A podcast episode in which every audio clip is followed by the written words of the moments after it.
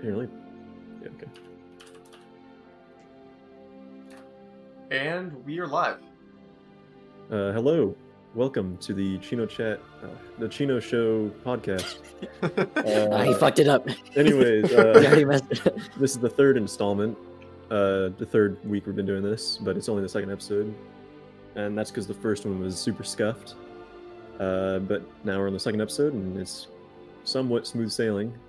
Uh, past the first minute, hopefully. Smoother sailing than the first episode for sure. Yeah. So uh, to, to keep uh, up with hang on to keep with tradition, uh, it's getting kind of cold. Uh, the weather's all right though. It's pretty good. Just so that's the first thing we Yeah. bring up. Pretty Right, cold. yeah. Little little nippy. But yeah, go yeah, ahead, I was just wearing. Oh, go ahead. Yeah. So uh, we have a special guest today. We got uh, the one and only DM Carl. To, why don't you in- introduce yourself, Carl? Uh, hi everybody, my name's Carl Schubert. Uh, I'm the DM for uh, these three clowns that I'm with right now. um, yeah, I this is my first time on a podcast, so this will be fun. Uh, I always wanted to do a podcast myself, but just never found the time. So I guess this is a little bit of a, a test run for me. So This is your stepping Yeah. stone to your own future. Put a toe in the water for this. So If you did a Uh, podcast, would it be D and D themed? uh, I don't want to pin. Probably. I don't want to pin your whole personality to D and D. That's definitely I mean- not ex- entirely who you are, but it Yeah, seems like you in- uh, invest a lot of time into D and D. I, I do invest quite a lot of time. So there are a few things that I would potentially do. So there's either that or I I would do probably like uh like a historical and philosophical uh, philosophical podcast because that's what I'm studying for school. Uh, so I could I could probably do that for a podcast, which I think that would be fun. But D and D is probably the uh, one of the larger parts of my life. Uh, so it would probably be that, just because it's fun, it's a hobby, and you never want to make one of your hobbies too similar to what you plan on doing for work. So yeah. I can see that. That actually segues really, uh, really well into this first question that I have for you. Which uh, I know, I know you explained a little bit yesterday, but how did you get really into D and D and uh, DMing a little bit later, uh, specifically? Okay, so I started playing D and D when I was four years old. Um, I would always uh, be sitting in the living room when my dad would have his old college friends over, and they would be playing D and D in the living room. Um, my mom and dad played D and D in college, and they carried it on through their adult lives. So I got drafted in fairly young because I wanted to play because I wanted to be with the adults. Yeah. Um, and so my dad would make me these really overpowered characters that couldn't die because like little kids don't really do much, but you just need them to not die and enjoy the experience. Um, and so that's how I kind of started. But like I started consciously gaming, like making my own characters probably when I was eight, nine ish, Mhm. and that that was really fun. Uh, I I enjoyed that a lot, and I've played a lot of characters from that point till now.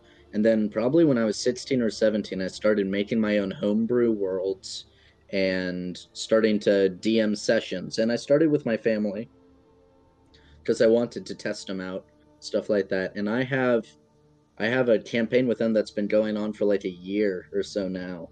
Um, Wow. so that's that's fun and then i started dming my college groups uh, which they're usually shorter but you know some of them are showing some promise to be long term and then i i have the one with y'all so Yeah. yeah So, um, what's the longest D and D session you've had, or like still going? You know? session or campaign Oh, that's a good question. Both. Uh, get both. Yeah, both.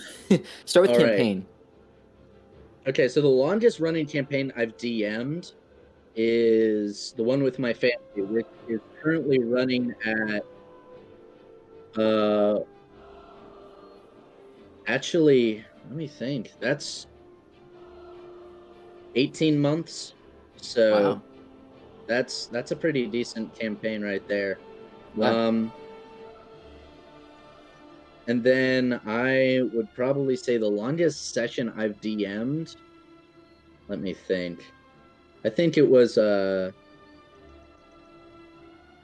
it was a 13 hour session. Jesus Christ. Wow. Yeah, uh we started we started at uh 9 a.m. and we went till 10 p.m. So Wow. I That- thought our yeah. session yesterday was long. Yeah, yeah, and we had a It was break like what? in between. It was like what? Maybe eight hours total. I Like think so, 'cause maybe- we maybe like started five. Started around 4:30. or five. We did a little bit of Yeah. like Yeah. tidying up before we started. Yeah, I think 5 was the official start And point. we ended like almost one a.m. with like had, an hour two- break, probably total. So, Yeah. like 7 hours or 6 hours, I solid. guess. Is that like standard? I- Yeah, uh usually usually I prefer 6 hour sessions with a break in the middle uh cuz you get a lot of stuff done. Um and it allows for a pause Yeah. between um cuz it's just D&D can get very tiring if you're if you're involved in it too much. You need breaks and stuff cuz eventually Yeah. your body just gets tired and you need to give a break. But um I don't know if you guys experienced it, but my creativity I felt was going like I- I was being less creative. I don't know if it's because I was tired or because I'd been uh, a part of the campaign for so long. Probably because I was tired, honestly. But I was like doing more predictable things. I think towards the beginning I was pretty crazy. Yeah, I'd say like so, yeah, probably a mix of the two. Because definitely toward the end, I was like, oh man, I have no idea like how. Because we had like it was kind of a puzzle, I guess, at the end. Yeah, That's what it Yeah. like Uh, yeah, Yeah. it, it our- definitely is the specific- puzzle, which I'm going to keep as much a secret to myself because you know Uh, no, yeah, please do. I don't want to be I spoiled to be, at all. I want it to be a surprise for y'all. Mhm. But yeah, I have big things in store for y'all's campaign. It'll be fun. I'm Awesome. excited. Yeah, me too. so, uh, I think most people know that D and D stands for Dungeons and Dragons, but what I Really? didn't know going into this, yeah, oh, oh yeah, you're gonna mock me or something. Uh, Anyways, um, going i- going Sorry. into it, I I didn't know uh, the difference between two E, or I didn't know that two E and five E like was a thing. I just thought it was kind of Yeah, so um there are currently 5 editions to Dungeons and Dragons. right. Um and there's there's more if you count like the stuff that Gary Gygax released before first edition. Uh before it was actually called Dungeons and Dragons. Um but yeah. I'm sorry, the music is just a little loud. Um it's kind Uh, of hard Oh, for you uh, You can turn it down Is there a way? yourself. you right Oh, I can on turn it down. button. Yeah, if you Oh, right yeah, click it, you, perfect. there's a slider. Yeah, it was probably pegged at hundred for you rather than Oh, like bless. fifteen. Yikes. Oh, Oh, Bad bless. host, bad host. I was like, this He's is just trying to really loud. converse with like a super loud Skyrim engine. in his ear. yeah, so yeah, sorry for those who don't know. I'm fairly new to Discord. Um so trying to figure that all out. Um but yeah, I I would So if if you count the stuff before first edition, uh then you have things like Chainmail and a few other games that were released before Gygax made first edition. And first edition is basically uh the culmination of everything that he did prior. Um, Mhm. But after that, there's five editions, and basically, uh, the first two editions are very similar to each other, which is why they work so well. Um, like some of the stuff y'all are encountering in the campaign, because we're running a second edition campaign, um, right. is actually first edition material, but it works well enough that it fits within second edition without me having to change it. hmm Um, because Is it like additive? Like with Uh, each editions, is it just like it adds more stuff each time, or is it? Not not necessarily. So first edition is like its own beast, and it was fairly chaotic and uh, really rough around the edges, which some people really like. Uh, but second edition uh, was when they decided to go back and organize it to where it's easier to understand. Um, and then second edition got these players options and uh, other stuff like oriental adventures which i have some books here that they added on later. Uh, towards the towards the end uh, of tsr's ownership of d&d um, and after which uh, the company eventually would uh, go bankrupt and then they would make uh, third edition, which 3E was really different from 1 and 2E. Um, they had some similarities, but they also had it's like uh, this weird middle child between the old generation and the new generation of 4 and 5E. Mhm. Um, and so it's a little odd. And so there's that. And there's like half editions, like three and a half, two and a half, where they added in players options. And then 4E um, was a completely different thing. Uh, 4E was them, the the new company that owned it wanted to be able to computer program uh, Oh, it into a video game, and so they ri- they hyper simplified a lot of the rules. Um, but 4E has been critiqued for a really long time for being really unbalanced Hmm. because it was like their first go. Um, whereas like first and second edition had the benefit of having chainmail before it to like Right. work out all the kinks. Um, and so fifth edition is essentially cleaning up fourth edition. Um, and it has a lot of simple rules. Um, it has a lot of things that one skill will apply to a bunch of things. Whereas second edition, like that skill applies to one specific action, and it's a little grittier in that sense. Uh, because if you have a survival skill in fifth edition, it's fairly different from a survival skill in second edition. Because second edition, one, your your skills are completely independent from your stats, in the sense that you earn them separately. Uh, the bonuses aren't really affected, but the roll is affected by your stats. Um, whereas in fifth edition, uh, your stats and your skills are completely intertwined. Where uh, if you get a certain stat, like it, it, you know exactly what bonus you have based off of your stat, and so that can be really handy for a new player trying to learn um, because it's simple, it's easy to understand, um, but it kind of lacks a certain depth that I prefer. Because I like Right. I like the little nuances, the the weird uh, nooks and crannies of a game system, and so uh, that's that's what I prefer uh, in a tabletop game. Because like I like video games, but like if I'm playing D and I don't want to feel like I'm playing a video game. I want to have a completely different experience. Yeah. Yeah, I can see I- that. Yeah, I had that. So I, I had that exact like feeling throughout our uh, first session there, because like there's so many things you can do in a tabletop game that you really couldn't do if it was a pre-programmed game where there was set limitations and everything. There really Yeah. are no limitations except for what the DM kind of imposes. You know, in With that in mind, how flexible is like is D and D in general? How flexible I, is I it? was, Are you willing to be about it as a DM? yeah, Okay, so I think usually um when it comes to a campaign and how much I'm willing to bend.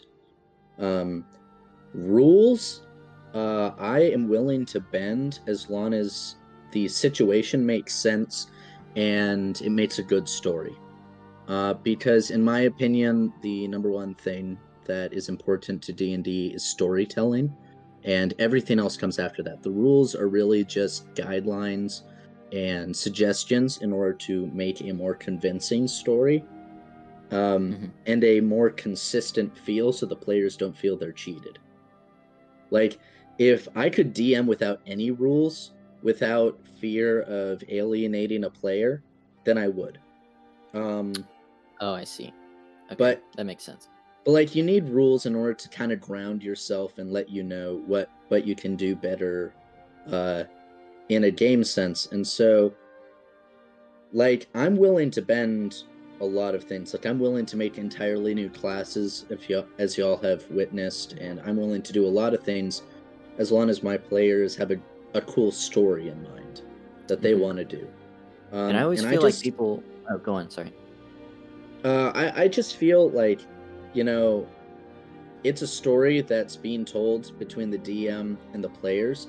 And so if the players want to go a completely different route than I was first intending, like uh, in one of in the campaign that I have with my family, I was intending on them staying in this one city and finding all of these hidden secrets. Uh, they decided to leave the city and travel halfway across my planet to a different country and completely restart. Um, they started they started running guns into a war zone. That's Um, awesome. Yeah, I'm, well, I'm guessing that like something like that requires a lot of improv on your part. uh, quite a deal of improv. Like I, I had to quickly look up like exchange rates for different metals and inflation rates in war zones and stuff on the spot, and it was very much stressful. But you know that that's just part of the game. Like if your players want to go a certain direction, you the DM cannot rule them with an iron fist. You have to learn how to cooperate with them to make a story that you Yeah. all want to be a part of. It's like you're playing a, a completely different mirror image game at the same time as the players. Yeah. are. Mhm. Yeah, pretty much. I always feel like, so the rules are there to, because I always feel like whenever people are constrained, they're almost more creative, so that they can get around things. Um, so the rules are there to promote creativity, but then Yeah. also the players are there to promote your creativity as well, because it's it's it's just like this cesspool of creativity. nice cesspool. Yeah, that's a good word for it, Million. cesspool. Really good word. I mean, hey, It's a melting everyone's pot. just there. Melting pot, sure, we can call it that. Cesspool is my word. Is my word of the day. Uh, well, that So- worries me. If you think that our campaign's a cesspool so far, I might have to. I might have to make some changes. I never said it was a Um, bad thing.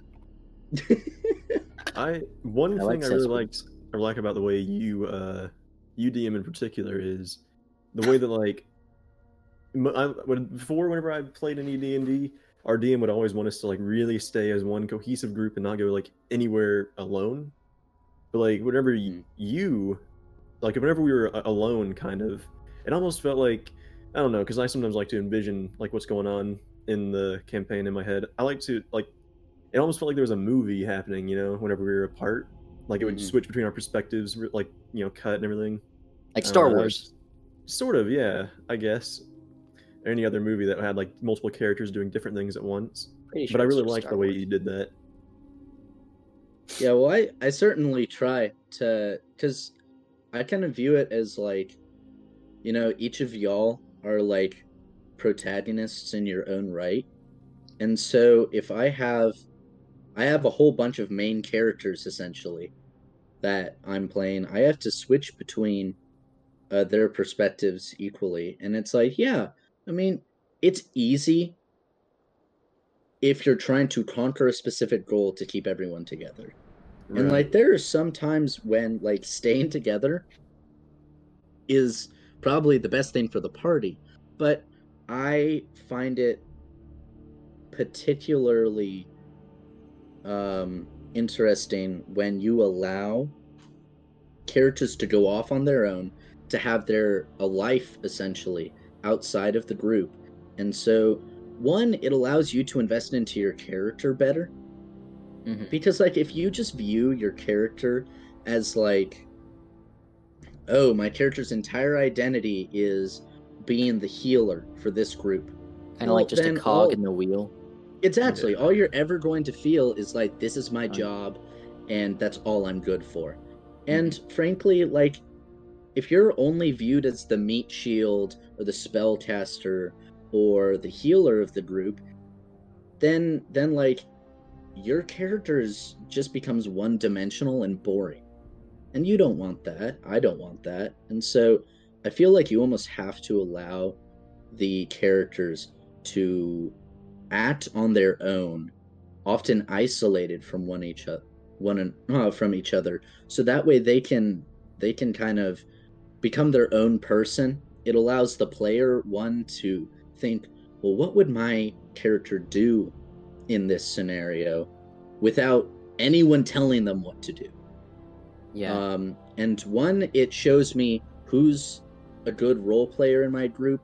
It tells me two cool characters in my group. Um, and that's really like in those moments and in moments where the campaign is going off the rails, those are the ways that I, th- those are the two times that I can see uh, which characters are memorable. Mhm. Right. Yeah. And so it, I I want memorable characters, so I want to give them opportunities to be memorable. Yeah, Yeah, because like my So- character. Oh, sorry. You go ahead. Go on. I, I was gonna completely go a Okay. different way. Okay. Well, yeah. My so like my character being like a little tiny, you know, halfling, kind of a bard. I wanted to be kind of like a a brave but like more foolhardy character, and I I really enjoyed the ways that you like allowed me to kind of you kind of pushed my character into being alone, like on night watch or whatever, and allowed me to mm-hmm. kind of role play that out and s- just see the consequences, you know. Yeah. Because I guess the Yeah. way I see d&d I'm not trying to like game it. I'm really trying to play my character almost. Yeah. Yeah, which is exactly what I want. Um, and I, I feel like really like yeah, like going out and being brave that, that night watch. But then in the one fight that we had, really, I like the fact that I fucked up real bad and then lost my weapon and like completely made a fool of myself. Like, like, that's really a good story. Fool Yeah. jingles away miserably. yeah. I Uh, I'm glad that you liked it because um, like I'm here to to play a fun story for y'all. Um, a lot of the times I I have some extensive notes on certain parts of my world, but in other aspects, I almost go in somewhat unprepared in some aspects, and I I just kind of play it by ear. Um, I see what the dice say, and we just roll with it. And I, I think it's turned out pretty well for me so far. Um, like I, I've run a few exciting campaigns. Um, it's it's usually my campaigns are usually very very dependent on players who want to play their character though which is why which is why that that made that makes me happy to hear like you're trying to play your character because some some players will play it like they're trying to beat me and it's like no that's not what we do Yeah. here um I'm, I'm gonna find a cheat. yeah, like I'm not here to beat y'all. You're not here to beat me. Because frankly, if we were to get into that fight, like the DM would win every time. Uh because like if the DM really wanted to, I could drop a greater god on you and just destroy all of y'all instantly, but that would be no fun for me or you. Like the Yeah. entire point is to like work together to have something fun as a group. And so Yeah. uh, ever- That makes me happy that you want to role play it. Have you ever had to just smite someone who was taking the fun out of it for everyone else? Oh my gosh, yes, so many Really? times. Um, okay, so there was one person who I played with in a college campaign who they uh they would go around and they would try to get rich and get power. It was it was a female player. It was two female players actually who would tag team and they would try to seduce every male NPC I had. Um, And so like eventually I got so sick of it. And so eventually I I gave their character a homebrew STD in order to yes. curb their their cuz like they would anytime one of the players would start role playing with this NPC and they would be getting really into it. And they're like there was one time they were trying to negotiate with this with this local lord to help them overthrow this evil king. And like one of the characters was getting really into it and like no you have a uh, you have uh an obligation to help your people to overthrow tyranny and stuff. And he was having this full-on debate with this lord. And then they just go hey uh we're going to make explicative hand gestures towards the cane and like nod towards the entrance. And they had charisma up the wazoo for their characters. And so like the dice of course allowed it to happen. And so it's like well i can't say no because the dice said it happened. But Um, Carl, Carl, that means they're flirting with you, technically, right? If they're flirting with the characters and you're the characters, doesn't that mean they're to some extent flirting with you? Ah, Carl really uh somewhat but it wasn't really that vibe it was much more like they were just trying to see how many points they could score on top Yeah. of the other players mm, they Yeah, kept thought a I made you have tally a card of how many npcs revelation. uh no no uh trust me but it was it was not a revelation that i, I would even want like that was just uh, no fly zone there fair enough. Um um but no i i had i had to come up with that because it's like well you're sucking all the fun because that happened on multiple occasions where someone was getting really into their character and then they're just like i seduced so and so and then it's like what why why would you do away. Yeah. It's like we were we were having a good time. This is why we can't have nice things. Yeah. Yeah, right. and so yeah i had i had to do that. Um but yeah there there have been a few times where like people sucked fun out of it. And so i would come up with some clever way to to kill them. I don't want to drop like something huge that would obviously kill them. That just seems non sequitur to what we were doing. Like I would try to make it make sense. But like sometimes it's just like they're they're obnoxious characters and they're obnoxious players and sometimes when like fate has its day and wants to screw with me, it makes the two of those things become one and it's just really bad. But yeah, it's like I don't want I don't want people who hog the attention. Like if you're hogging attention in a D&D session, you're kind of missing the point. Yeah. Right. To uh, the other side of that same coin, uh, Badger asked, "What part of D and D brings you the most fun as a DM?" Oh my goodness. Um Badger asking the hard hitting questions. Okay, so there are probably two things I would say. The first one uh, would probably be at the end of a successful campaign.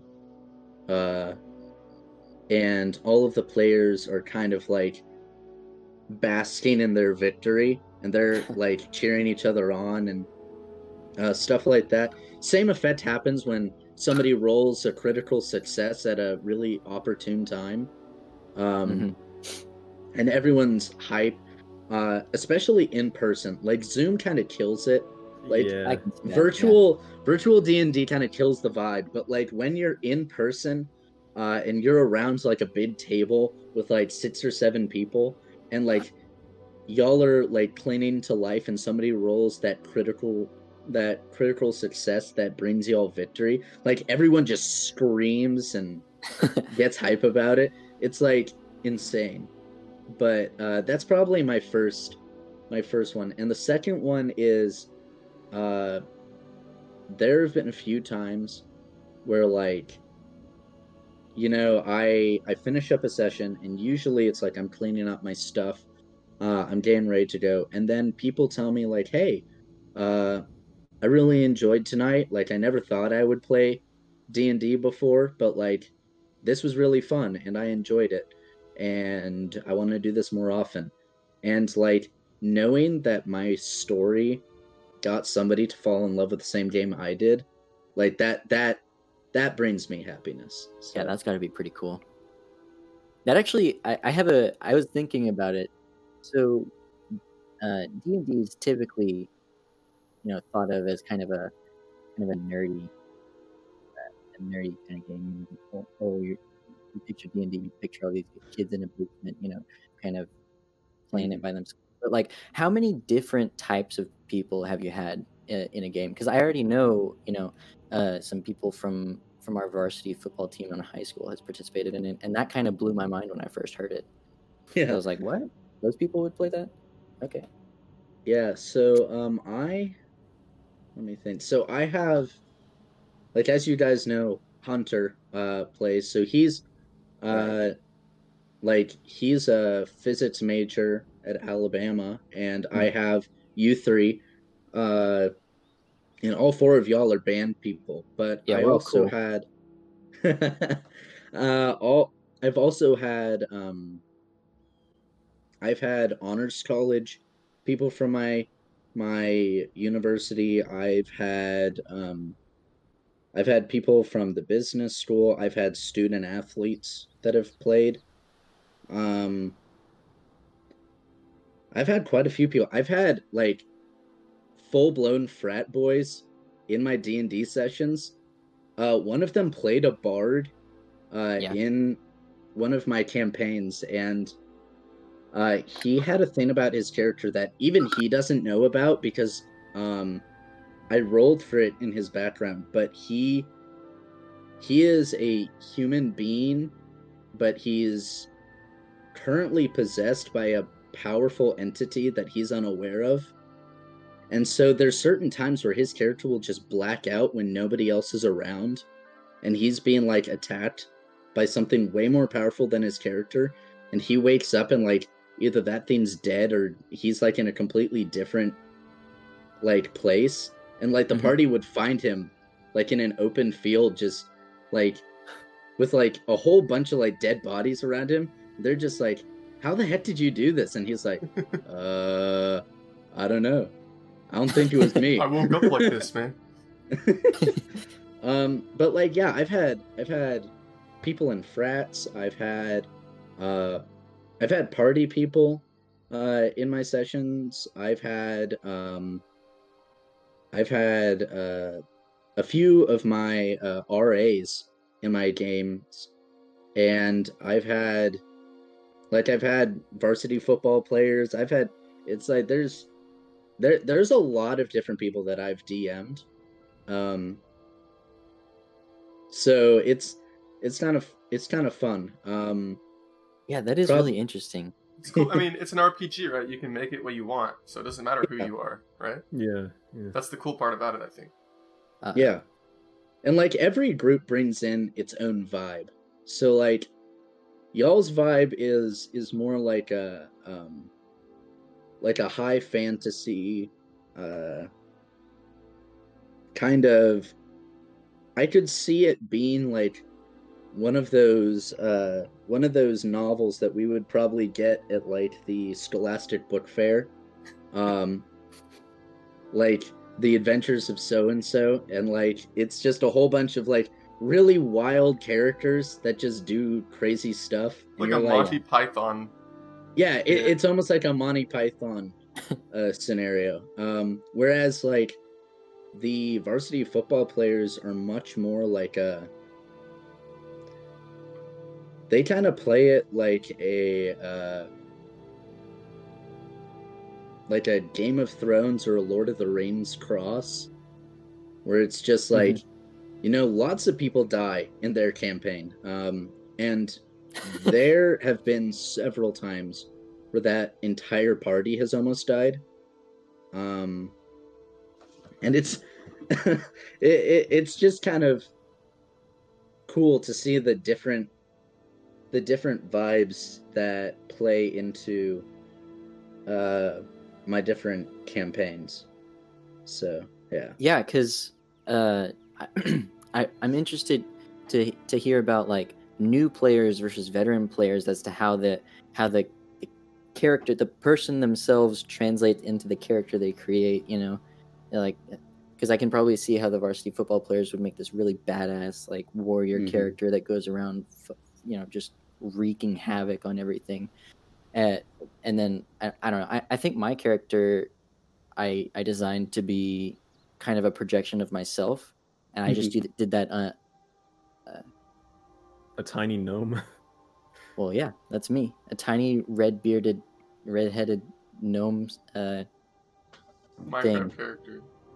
but Yeah. I just I felt myself projecting uh, all too much. But I wonder if like the more experienced players, they kind of play a character rather than being that character. Sometimes I don't know. Does that make sense? Yeah, um so I would say this. Um newer newer players definitely they they either do they they usually have some wild concept for like their character and what they are at first. Um but once they get into the role play scenario, they start going, "Oh, hmm. I don't know how to play this." Yeah. Um, and so they basically play them if they were given like magic powers. Okay. Yeah, I can see that. Um, uh, and so like that's usually how it goes. Um, and the more experienced you get, you tend to you tend to start making a little stranger characters, but like ones that would fit better in the world you're playing in, you feel. Um, and you also tend to have a more depth of that character as opposed to like, hey, this is an aspect of myself. Um, cause like, uh, taking, taking, uh, I'll, I'll take uh, some of my some examples from people. So like my my sisters when they play, because they're all younger than me, they usually play uh, one type of character, and they almost never go outside of that role. And I'm usually stuck in the same role too, but that's because our party needs like a fighter or something, Mhm. and I'm usually you know the fighter of the party, because if I'm playing, it's like all right, everybody else has some magic or healing thing, or in the case of Ruth, she's stealth.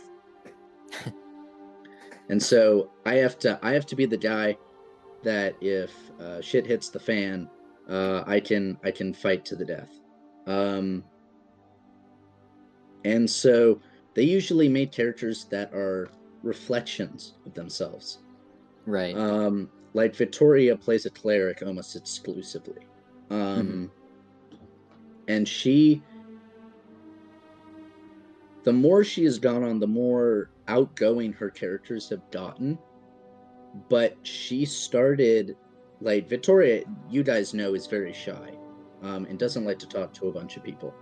Um, but eventually, she got to the point where she's able to like one of her more recent characters is a is a, a lay healer named Predri, which is very loud, uh, very outgoing.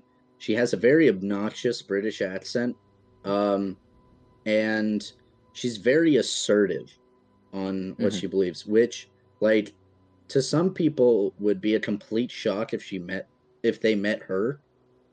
Um, but like previous characters looked very much like her, and Predri, while she still has aspects of her, like is different. Um, Right. and so like the more I see people play characters, and it's usually not how many years you've played; it's usually how many characters have you developed. Um, okay. like years play some into it, but the more campaigns you play, uh, the more different types of characters you play, usually the better. Um, because like if you only play fighters your entire life, you'll know how to make a damn good fighter, but you won't know how to make too much anything else. Um, Yeah.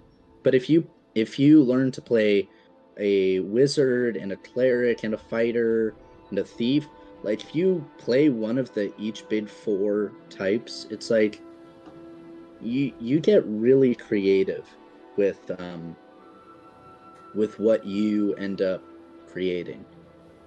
So hmm we've talked a lot about players and characters. I'm really interested though in the world building that you get to do as a DM. Uh, like what goes into firstly how much time goes into world building and, and creating a story, but also like what types of things do you actually you showed us some artwork you made yesterday. Um, yeah. So what what kind of stuff goes into world building in D&D? Okay, well, the first step of building a world, if you're ever planning on being a DM, uh, you want to have a a core concept that you want to build the world around. Uh, you don't want it to be too complicated because that's a mistake I ran into early on. Um, if you try to fit too many themes into one world, it'll explode. It'll be a hot mess. Uh, your players are gonna be like, "This is a fever dream. I don't know where we are." um, so you want to be consistent. So, like uh, in y'all's world, uh, in the early stages that of the world y'all are playing in, it was very much a fever dream. I had no idea what the heck was going on. Um, Mhm. but I started developing more refined eras in the timeline. So I usually make a timeline of what I want the world to be like. And I have a few set pieces. Like, okay, this is when I want this to be introduced. And then I don't make anything else other than that set piece. And I usually plan a campaign to be played at that time. And then I let the campaign shape the world around it. Um, so I come up with, I usually come up with a few countries. Um, the one y'all are on is my biggest world, so it has more countries than most. Like uh, in in in a smaller in the smaller Oriental world I showed y'all, there's probably like six countries total.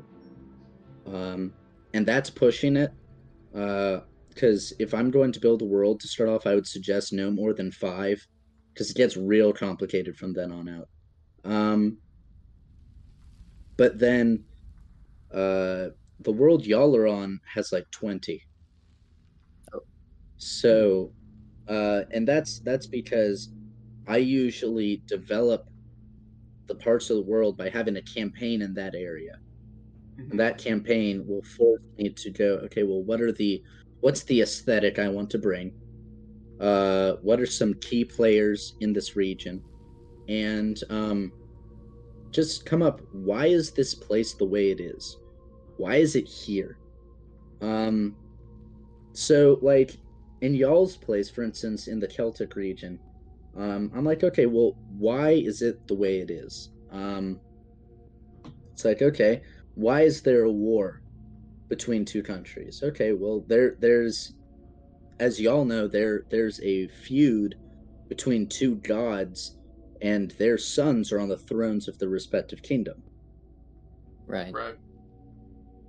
So it's like, okay, we we have a a framework there, and obviously it can get more complicated, but it starts with like,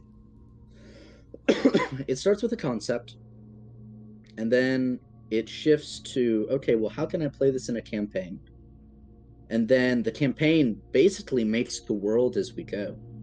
Um, you don't want to fully flesh out your world all in one go. You want to make a rough sketch um, and as the players walk through you paint the lines as they're walking uh, you don't want things to be too set in stone uh, it, it kind of reminds me um, there was there was this cartoon when i was a really when i was like a toddler that i would watch with my dad uh, where it was it was a cartoon about I forget what it's called, but it was this dog who would walk around and go on adventures, and they wouldn't paint the whole scene around the dog. Um, it would be the dog, whoever the dog is interacting with, and like maybe an inch of space around that's colored in. The ground around the dog would be colored, maybe like the horizon in one specific area that the dog is looking at but nothing else would be colored in. And it kind of just left it open. It, was meant to be drawn so that the child would envision the world how they thought it would be instead of cartooning it the way the cartoonist thought it should be. That's cool. um, and so that's kind of how I want to DM because I, I don't want to tell the players how it is. I want them to look at what I'm telling them, how point A and point B are, and they fill in the rest. Yeah, I kind of, I kind of got that from, from this like part of the campaign that we had yesterday, because, because I kind of like you know I knew that we were in this city, Albin, and we had to go to this place that was somewhere in the west, but I really didn't know anything other than there's a road and we're going on it. Mhm. So I kind of like, right. Like I said, I kind of like to envision what's going on around our party and my character in my head a little bit. So I kind of like had my, you know, I had like an idea of like the terrain, where we were, stuff like that, you know. And I kind of struggle with Yeah. that because I, I remember keep at, I kept asking for a map because I wanted to know I wanted to know where we were and where we needed to go and stuff like that. But uh, uh, it was true. Yeah. Uh, I will get y'all a map eventually, I promise. I do have a map here. Um Mhm. but I didn't see a reason to get y'all a map just yet cuz one, not all of it's done, and two, um in the place that y'all are at, it's kind of pointless to have a map. Right. um which it, it was like well they're just going to end up in a spot where a map would be useless anyway so why give them one yeah. like that would be giving y'all a sword and then telling you guys oh yeah you're going to a dinner party Yeah. so Well. yeah Um, Cool. let's see. Oh, oh, oh. Okay. This one's this one's a personal question for you, Paul. Would you rather? Would you rather be the DM or a character within? Which one?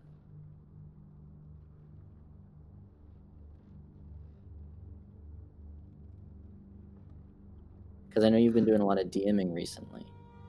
So i'll be real i prefer being a dm however Mhm.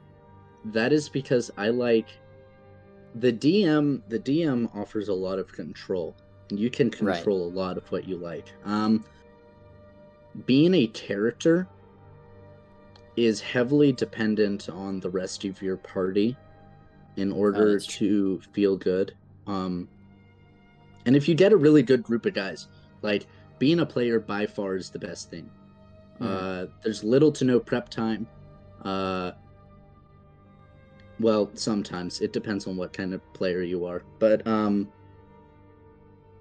but like you can just show up you can enjoy it you can play a fun character um and just vibe i guess. But being a dm definitely has its perks because you just you feel more invested in the world if it's your own.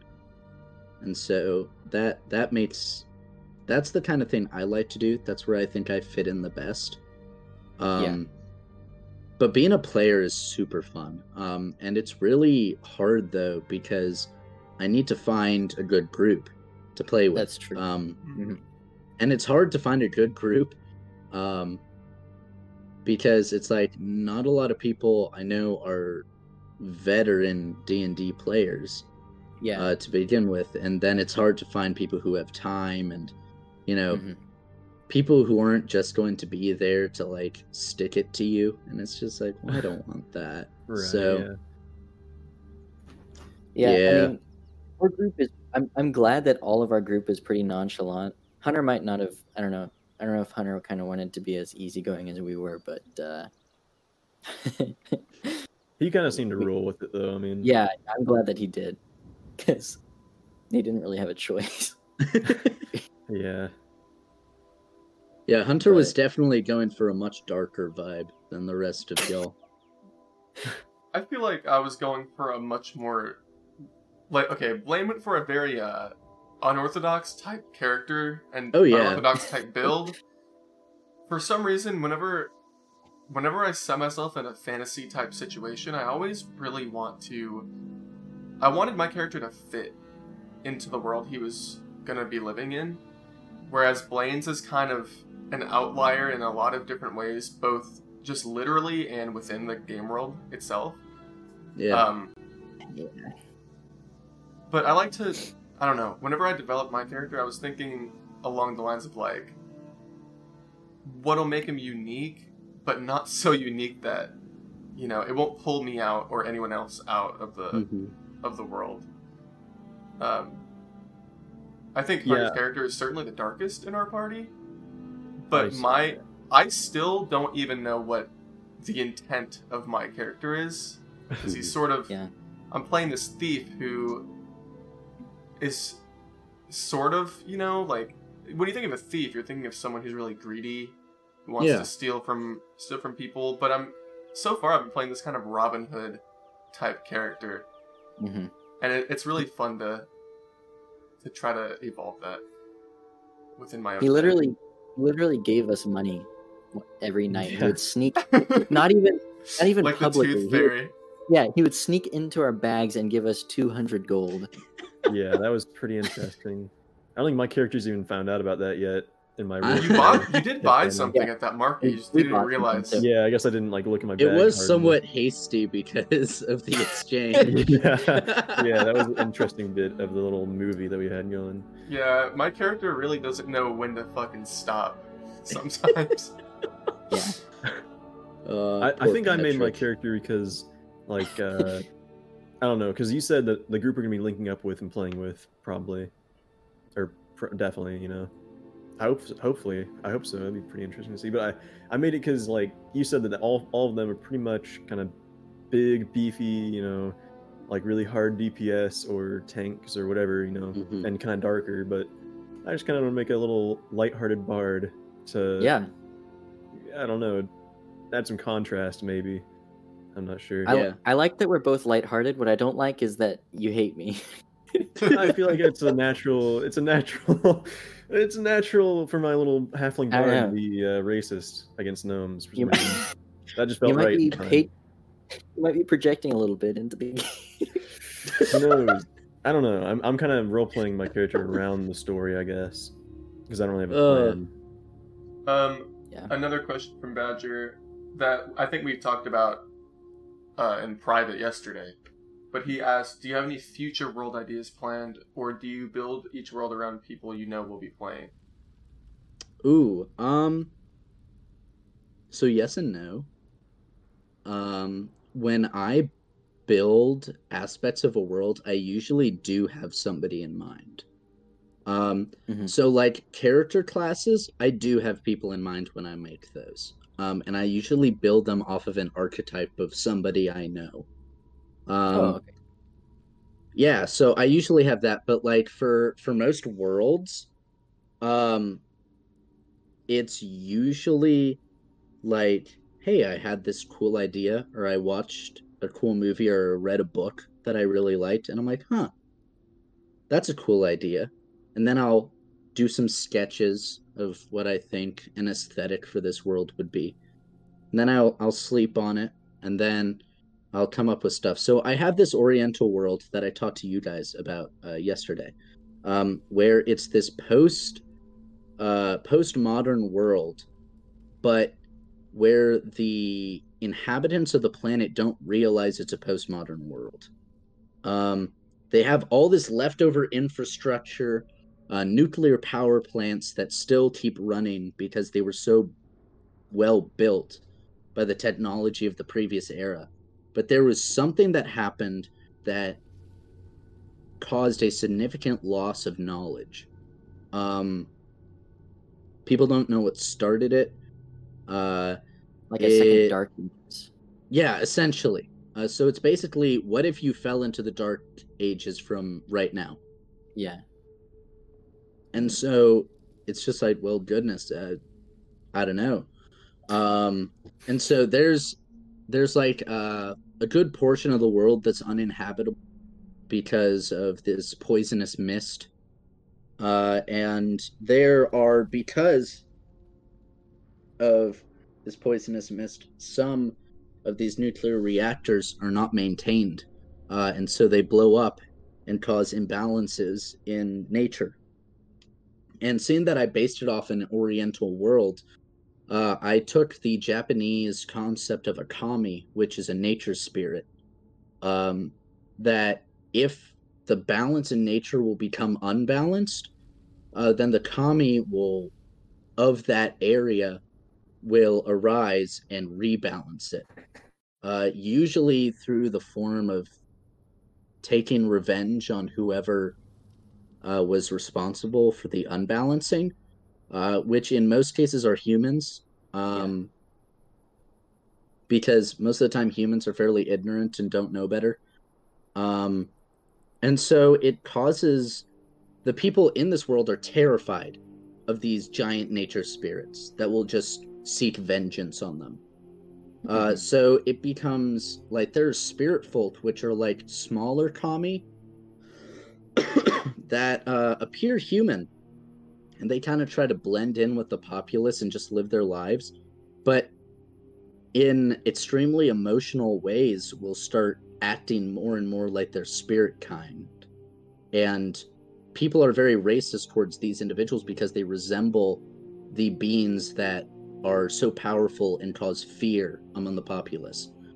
And so, one, it's a lesson in how fear makes us stupid. Um, but it's also a world where uh, we can kind of see the necessity for balance and understanding. So, it's like I have, I usually have a concept, and I also have like an aesthetic that goes along. And so, that's one of the worlds I have. Um, I have another world that's entire, another solar system I've made that's all elves, and that's where the elves in my D and D universe that I've made come from.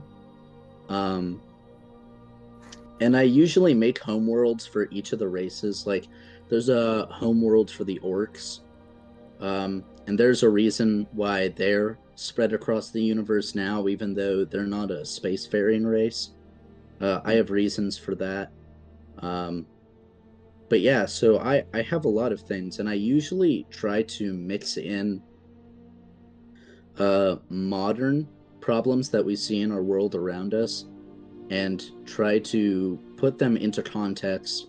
And my players basically have to work their way through and find solutions for things. And so it, it's kind of a two edged sword. Uh, Mhm. Like, we're having fun, but we're also like, there's usually a message behind it. yeah, Um, it it connects with the players more because it's a reflection of current events. yeah. That's cool. That's cool. Because I was, that's a, that one that you described, the Oriental world sounds like a really really fun one. I would love to play in it. Oh yeah, yeah. Well, once we're once we're done with this campaign, I'd be happy. I'd be happy to run a run a session. Yeah, Except getting a little I- ahead of ourselves already. I have a stipulation that all of us have to be a uh, bard. We'll All talk about just- that more later. Ooh, ah, Can we make it through with all of us being bards? ah, but here's here's the thing with Oriental. They have completely different classes. Bard's not even a thing in the Oriental Adventures. Hmm. I'll make it work. Hmm. How many strings are you willing to pull then, Carl? Yeah, I'll give you two gold pieces. I'll think about it. Well, there's the deal. oh man, two gold pieces. That's In real That's a life, real life gold. No, no, no, no, no, no, no, no, no. Real life one ounce gold coins. Oh god. That's like- 24 karat gold. Yeah. Watching his student tuition go down I'll down the melt drain. it all down myself. Yeah. You guys, have, you two have a forge, right? Somewhere? Uh, Yeah, yeah. we'll, so- melt, I we'll mean- melt the gold down ourselves. Yeah, you can probably That's for it. a Bro, separate y'all have a- episode to talk about. Y'all have Yeah, a yeah. forge? We'll do some Oh blacksmithing snap! on a. We're gonna have to. They're just have spray to- painting nickels. Yeah, we'll spray paint some nickels with gold, uh, very metallic spray spray paint, and give them to you if you want to let us have be bards. Uh, excellent. Can we shake on it when we see each other? Ah, I think you guys are already investing too much into this completely separate campaign. well, I'm you trying to gotta- I'm trying to live the yeah, moment, it's true. guys. I think you should try. No, yeah, so- I, I'm really, I am excited for what's to come in our current, uh, our current campaign. Yeah. Yeah, for sure. Mhm. it'll be exciting. I have I have a kind of a question. What kind of questions do you wish you could ask players, or do you ask players as a DM? Like, what kind of things do you want to I know usually- from players? I usually ask them like uh what were things that they liked about the session, what they didn't like, you know, roses, buds, thorns type thing. Um Mhm. I also usually ask them uh towards the end of a campaign, "Hey, how did you like how your character turned out? Oh, like yeah. how did how did you like the development? How did you like the arc of your character?" Um Mhm. and I hope that they do. Um uh, it's not always the case. Sometimes they're like, "Oh, well, I was kind of hoping for this direction, but it kind of went a different direction," and sometimes that's unavoidable. Um, How often? but So, so it's a role playing game. So you really, the player really does have a lot of control over their own character. But how much of a yeah, of a, an individual character's arc do you are you actually able to control as the DM? Like what, like you say, some people aren't as satisfied with the arc of their character. How much of that is your fault, or how much of that is their fault as the player? some of it's my fault, I would say, uh, because sometimes, uh, sometimes it's the nature of the campaign. Like if you intended as a character to become I don't know, a a wealthy lord or whatever. Um and the entire campaign premise that I have is like um uh y'all are y'all are escaping a a problematic situation where you're trying to uh defeat uh this great evil and sometimes uh sometimes your character might end up dying a very heroic death which could be a really cool ending for your character and it's very poetic. Um and sometimes it's the best way to finish a character is an honorable death. Um but sometimes it's like oh that's not what i wanted. I wanted my character to retire and live happily, happily ever after or I wanted to become like a ruler of my own little mini nation state. And it's like, well, sometimes that's just not how it goes. Um and so some of that's my fault, but another another very larger much larger portion is what direction does the group as a whole take? Um That's true. because if the group as a whole just says, you know, screw it, we're not going to fight this demon that you set us up against. We're going to go become pirates and um, sail across the seven seas and make this basically um, D&D the Odyssey. um, then there's not much I can control. And it's like, well, yeah, you're probably not going to end up as a powerful lord if the only property you own is a boat. Yeah. Right, Yeah. So That's Ah. just how it it's just how it is. Fleshed out characters is not something I had thought about before going into this session, and I think that's probably the problem with my character, because I hadn't really developed too good of a backstory for him, so I don't really know what drives him. Not that he really needs to have a drive; he's kind of a go with the flow kind of guy, but, um, gosh, I don't have any future. I think the nature of this campaign will it'll make your character either it'll make or break your character uh, in the upcoming sessions because Oh, um because y'all y'all are probably going y'all are going to be meeting up with the other group of people as i mentioned before and so Right. uh you're going to their play style and the villains they fight are very intense um hmm. and they usually don't hold back and it's brutal um and there's a lot of there's a lot of death that goes around in those campaigns and so you know suffering is a great motivator um just for characters so like i feel like your character will either your character will either find the will to keep fighting or like it'll break him.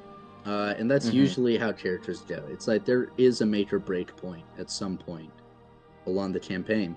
And that character either doesn't know what to do and he dies, or that character overcomes the obstacles and reinvents themselves. So it's usually how it poetic. goes. Well, I only have 11 health, so I'm probably gonna be a little bitch. For now. Just for now. I've Yeah, For now. I've had characters I've had characters in my campaign like Logan described himself uh in the campaign as a glass cannon because he can Yeah. deal death uh, with his spells, but if he gets hit, like he's pretty screwed because I think I'm gonna be real, y'all are really low health compared to the rest of them, but they've they're pretty much eighth, ninth level. Um, so Mhm. they've almost used all of their hit dice already. And so, like, I think the highest number of hit points in that party is like 112. Um, and that's I think that's I think that's Peyton's character. Um, but like, yeah. He did Logan- mention- he did mention whenever they were playing that they would pretty much just protect Logan and let him deal most of the damage. Like they were literally the meat shields for him. Yeah. Well, yeah, because I don't think they have a single player except for Logan that's under 70. Um, and Logan is like 40 something. Okay. So, but he's he's pretty much maxed out his health. So, Mhm. um, but the thing with him though is he's got some. They have items that augment their abilities, which y'all have just acquired some items that y'all will discover what they do. not, like, not me. yeah, Caleb didn't get anything. I uh, sorry, Caleb. That's just how the dice went. So that's Rest what in dice peace. wanted. maybe Um, maybe Andrew will share with you or something. Yeah, I did, what did get you- I did get two things. Uh, yeah, he did. He I he got got a- that ring I and got the a uh, ring and a cudgel. So, the cudgel sounds like it's a little more up your alley than mine. It feels a little big for me to be using. Yeah, maybe. I'm, I'm a I'm a small arms type guy, so yeah, we'll perhaps. see, man. Maybe you'll find it in your backpack one night. Yeah. perhaps. Yeah. But yeah, like even they don't know what some of their magic items do fully. So Wow.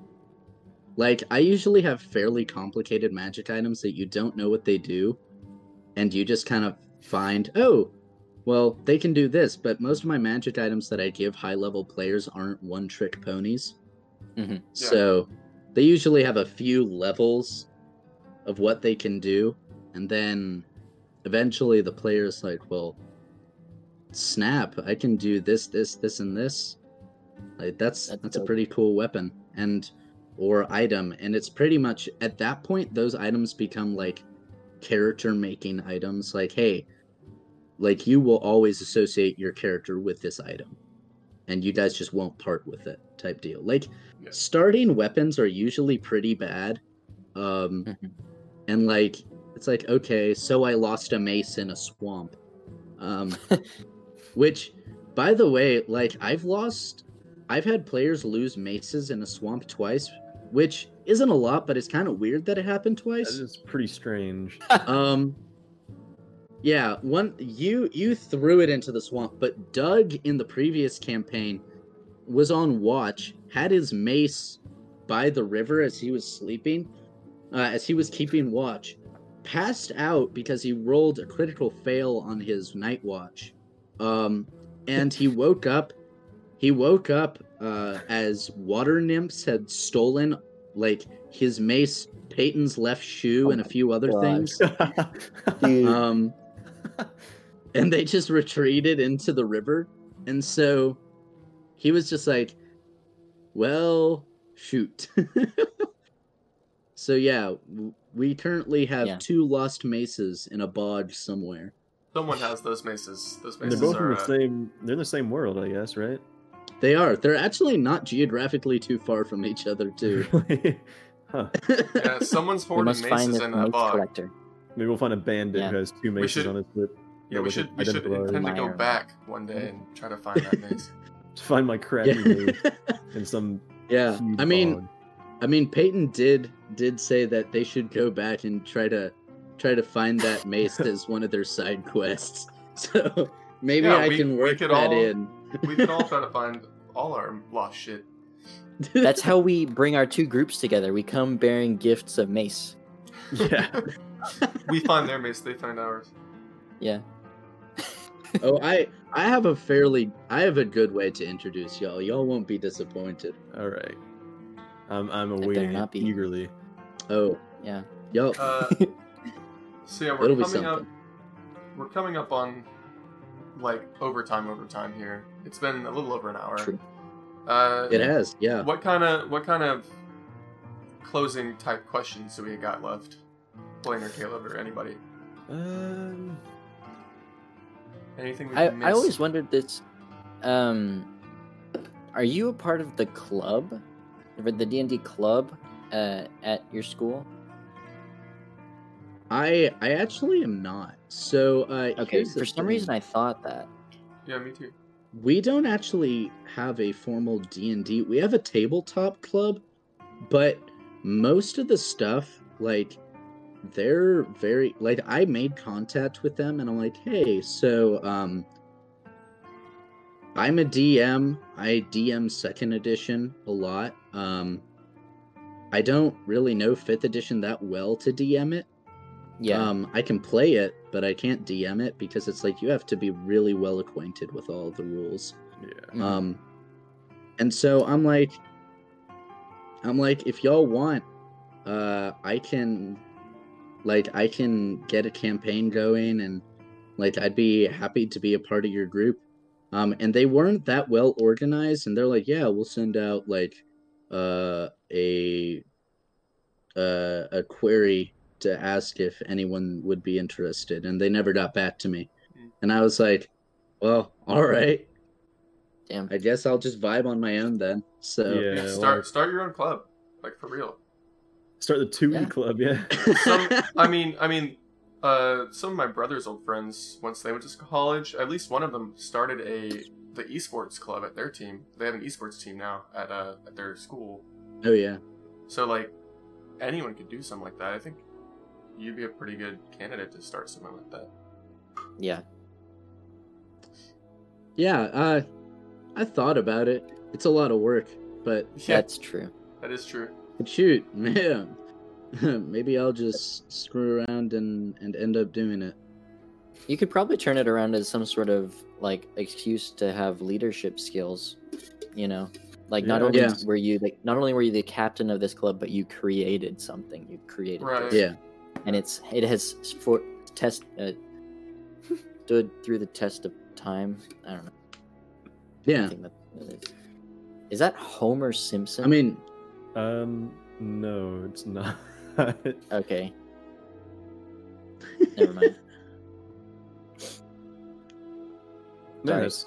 there's a lot, a lot of, a lot to talk about about D and D though, because we spent pretty Yeah. much an hour, Oh, and yeah. 15 minutes just straight talking. oh yeah, about well, you, you could games. talk forever about about Listen, games. if I had so. if I had more if we if we had you back on again, which I, I sure hope we do, um I could definitely come up with a lot more questions to ask. oh, I'm here for it. Full send. Oh yeah. Uh, I think what we should close with is, uh, what's your advice to anyone who's either never played or uh, is just interested in playing to try to, you know, get started or how, how they could find people to play with and stuff like that?